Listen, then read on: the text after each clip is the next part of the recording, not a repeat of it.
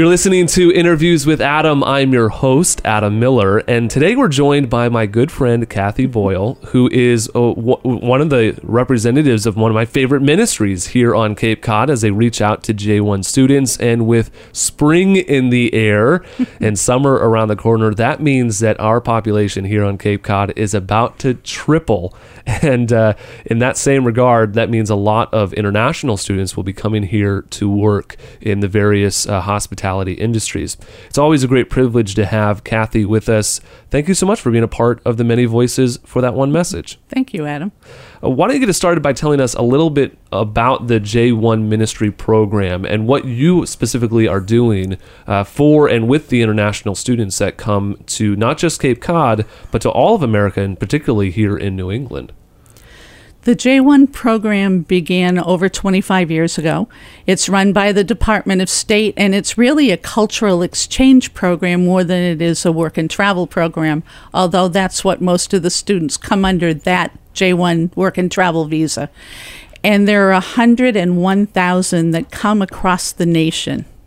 Massachusetts has the largest group of students that come, and there's approximately between the Cape and the islands, there's about 44 4500 students that come.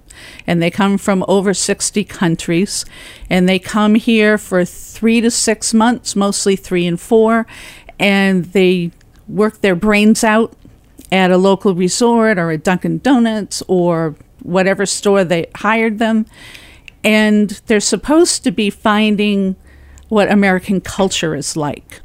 So what we do, we there are two arms of our ministry. It's called Hello Summer J1, that's the event arm, and the Mid Cape J1 housing program, which is finding housing for these students because the students don't have to, or I should say, the employers don't have to find them housing.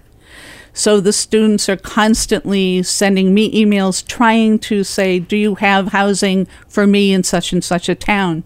That's where most of my student contacts come from. And then we steer them to Hello Summer J1 Cape Cod, Massachusetts Facebook group where they can learn about Cape Cod and they can learn about the different events that we have and ask questions and learn how to spot scammers mm-hmm. because some of the students look on, um, I will just call them questionable websites for rentals. And so we try to teach them how to weed out the scammers. Mm. Now, we're living in um, an age where it seems that there's so many opportunities for people to uh, get caught up in so many problems. For any parents and grandparents that are listening, if you can imagine your children uh, going into a foreign country with very little knowledge of what that country is like and very little knowledge on what they're going to get when they arrive, thinking they have all of their contracts arranged, um, we would be a little more cautious. So, uh, this is something to be thoughtful of, especially as we're the, the Christian representative here in New England uh, Cape Cod, Massachusetts, that we want to make sure that we are representing uh, a, a, safe environment for these students that are coming in to, uh, to work in our communities. Absolutely. And one of the things that we tell churches on Cape Cod who want to help us out, there's they can do their own event. The major event that we have is the welcome dinner and students will come and they'll hear about Lyme's disease from a medical professional. They'll hear that the policemen in that town, we are your friends, because in some countries they are not your friends. And they will also hear about bike safety. They will receive free bike lights. They will get information about Cape Cod and they'll get a backpack. And in the backpack, there will also be a Bible and they'll also hear someone share the gospel at the dinners as well. And in each table, we have stationed someone from one of the churches. And it's their job to get to know these students, get their contact information, know who they are, so that they can follow up with them throughout the summer and also when they go home. So that if any of them receive Christ, then these people can help answer their questions and maybe find a missionary in their area where they can go to church regularly. Now, you've been doing this ministry for quite a number of years now. How long has this ministry been going on, and what has been your long term? Because these students come here for such a short period of time, uh, but your relationship with them extends beyond that. So, tell us a little bit about how long the ministry has been going, but also some of the long term results that you've seen from the ministry. Well, started in 2012, and also in I think it was 2013, my husband and I also started housing students as well. And what, in just in our lives, we still keep up with some of the students. There was one young woman, she was from Malaysia, and I happened to get her and her friend, and they were one of the few evangelical Christians in Malaysia, but she hadn't been baptized yet. She was still, there was a part of her that was still seeking. And so when she went home, because I asked her, Do you want to be baptized? And I explained to her what that was.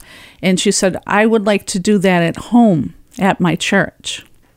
And about a year and a half later, she sent me pictures hmm. of her being baptized. Because in other countries, baptism is a really big deal. It means you are dead to your old life 100%. There's no going back, and you will live for Christ publicly. You will live for Christ publicly. So, baptism is a huge deal.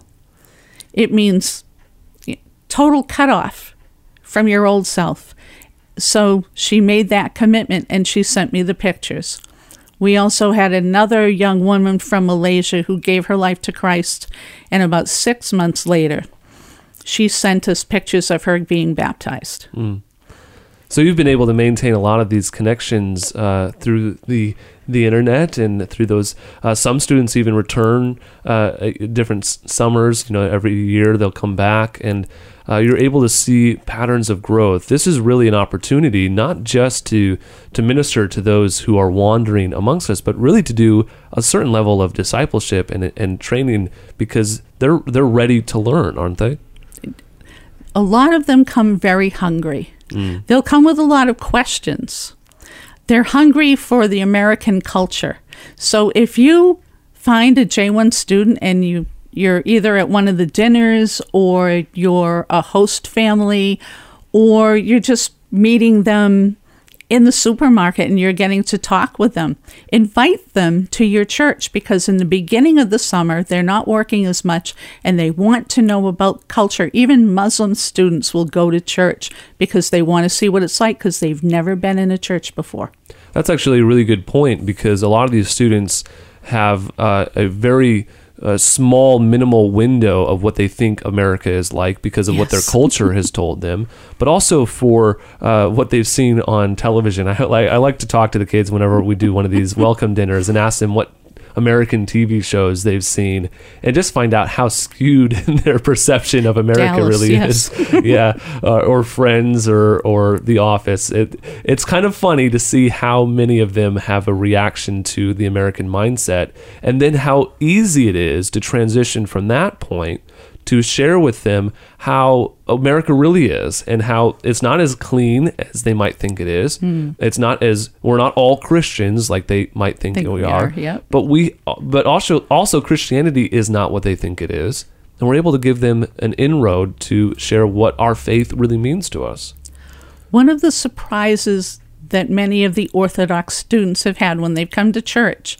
Now, I'm from a Pentecostal church, so we have drums and guitars and we're loud and we sing a long time and and the pastor preaches with passion not that other churches don't but we just do a little more and they've all said when we go to church, we are told when to stand and when to sit and when to sing and what to read and what to do. And we have to dress a certain way and we sit on a bench and you're sitting in comfortable chairs and you're clapping. Why are you clapping? Why do you clap in church? I don't understand that.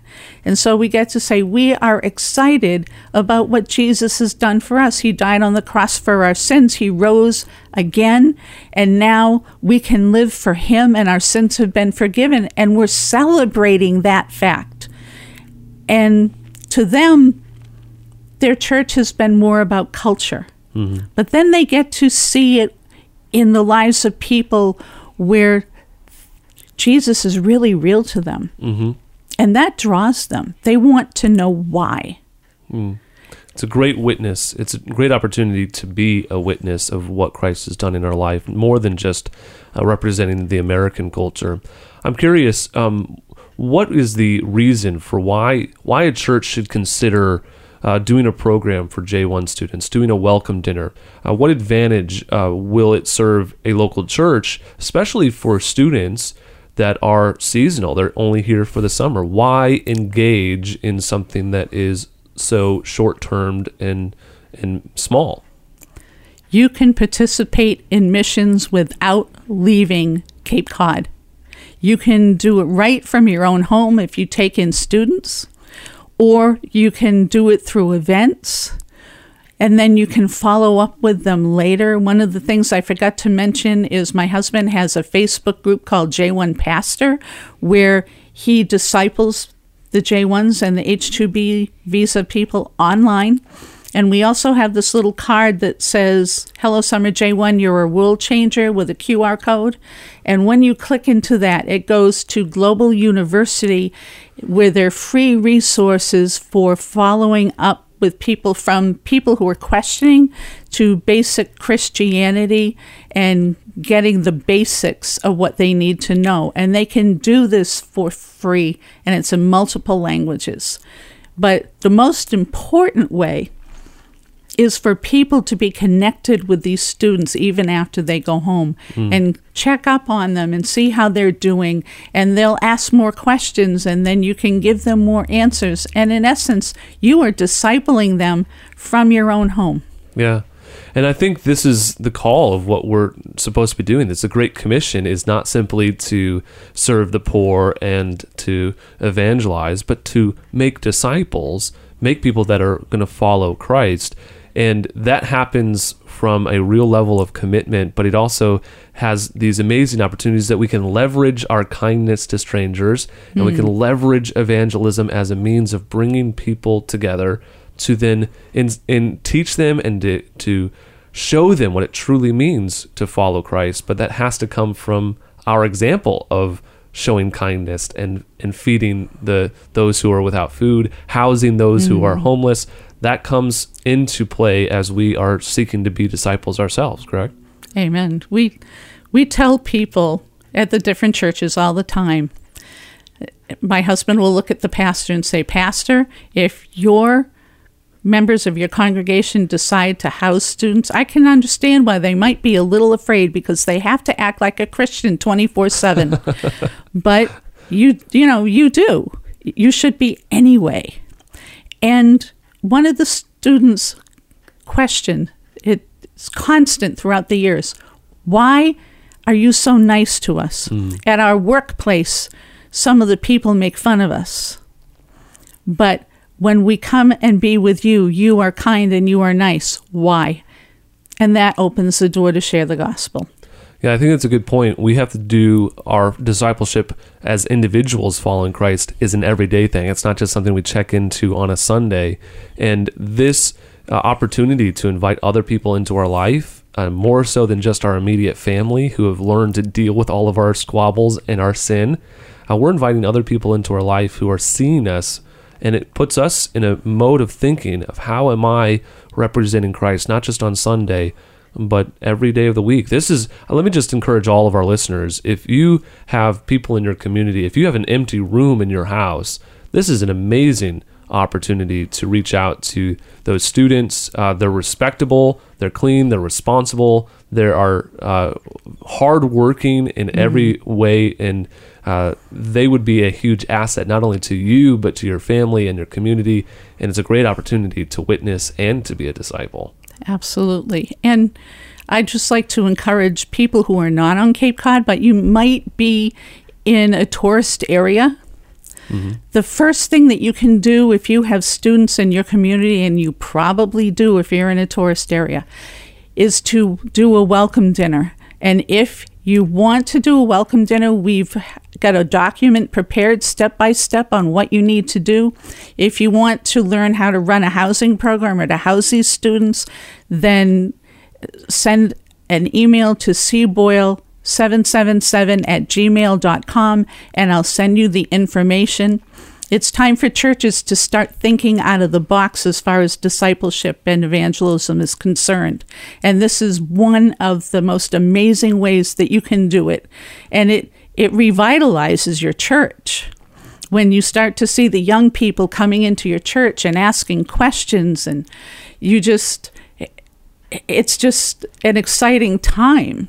It i just can't explain it i i am totally done in by these students. Mm-hmm. they are just so amazing. And just to be able to play a part and you can too if you're in a tourist area. So please send me an email if you're interested and i'll try and get you started in your area mm you know, so many of our listeners are passionate about world evangelism, uh, but many of them can't travel, and so they're uh, they're supporting these ministries financially. They're praying for these ministries. They're praying for what's happening around the world.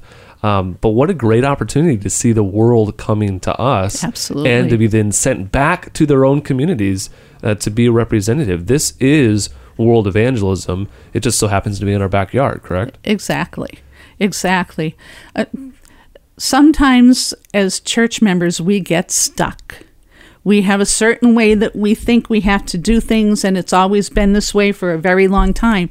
But God is doing a brand new thing, and we need to open our eyes to it. He's bringing people here. Yeah. Here to America, here to Cape Cod, here to New England.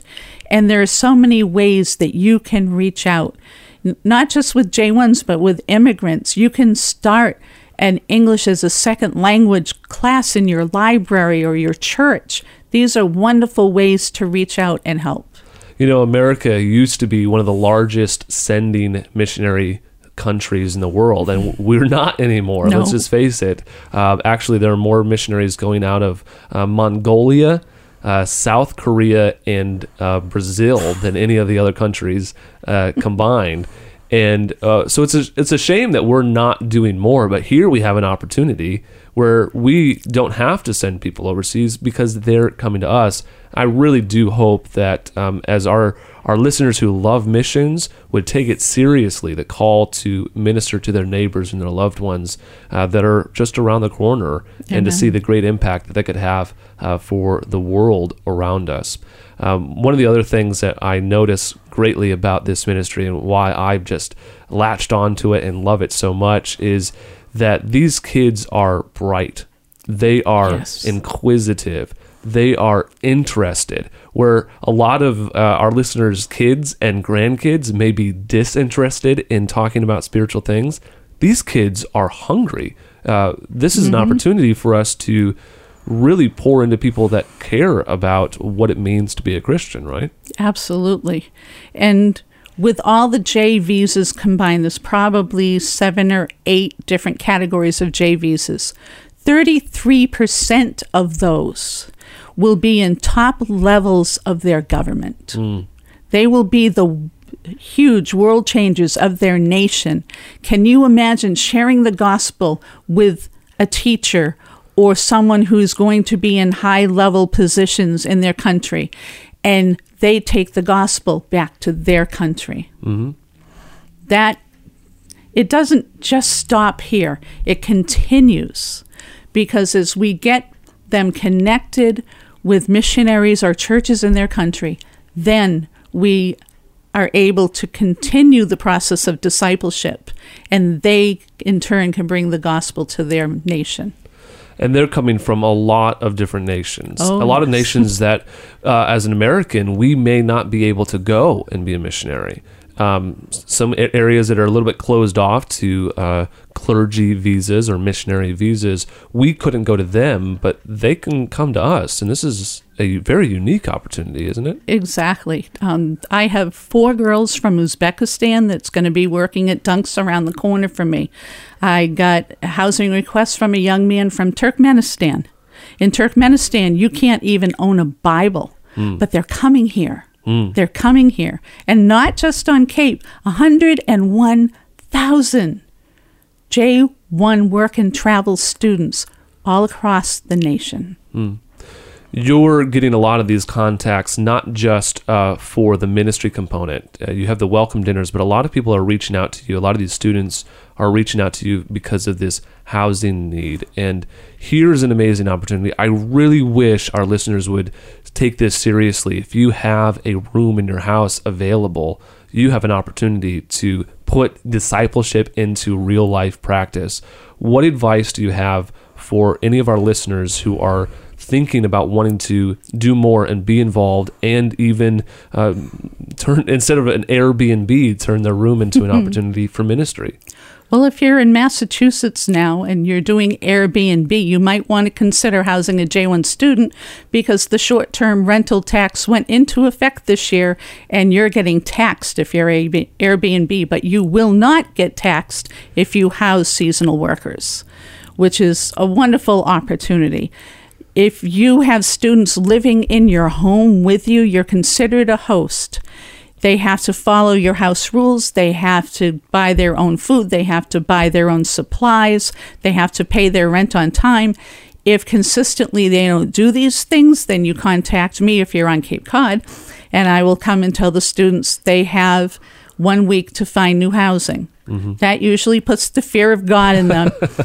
Um, I've only had to do that twice, and I've been doing this since 2013. For thousands of students. Thousands. Yes. Yeah. I are we're crawling up towards 900 housing requests already, and it's not even April. And that's just from this year. I mean, that's a typical thousands of requests every year for, for these students that are looking for places to stay. Wouldn't it be amazing if we had a thousand houses with Christian oh, homes uh, where they wonderful. not only a room to rent, but really a family to integrate into? Because uh, mm. that's what discipleship is. I mean, if we look at the biblical model, you know, Paul was staying in people's homes, homes. as he was on his missionary journey. He didn't, you know, have to uh, couch surf or Airbnb. that he was staying with fellow believers as he was traveling. And what an amazing opportunity for us to do the same for those who are in our own communities. Absolutely. And on the Cape, the average weekly compensation is the correct word per week per student is 125 you're not just doing this in and eating up all your resources. You will get compensated weekly. In fact, they won't go into your home. They'll think something's wrong if you don't charge them. Mm.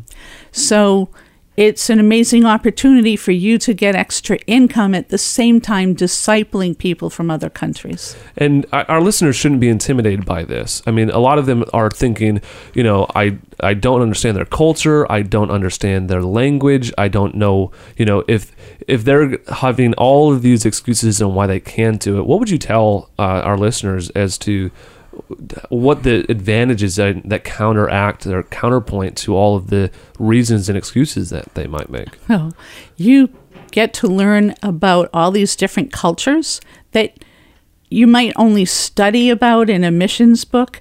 Now you've got them living with you and you're understanding how they're thinking, their how they were brought up, how they were raised. And also if you ask them, well, what is it like at home?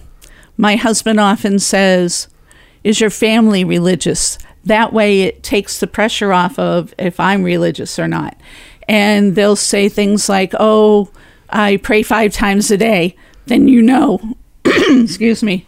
Or they might say, Oh, yeah, I'm a Christian. I go to church every Easter and every Christmas. Mm. That gives you an idea of where they're at. And then to be polite they'll say, What about you? Yeah. And you can share the gospel.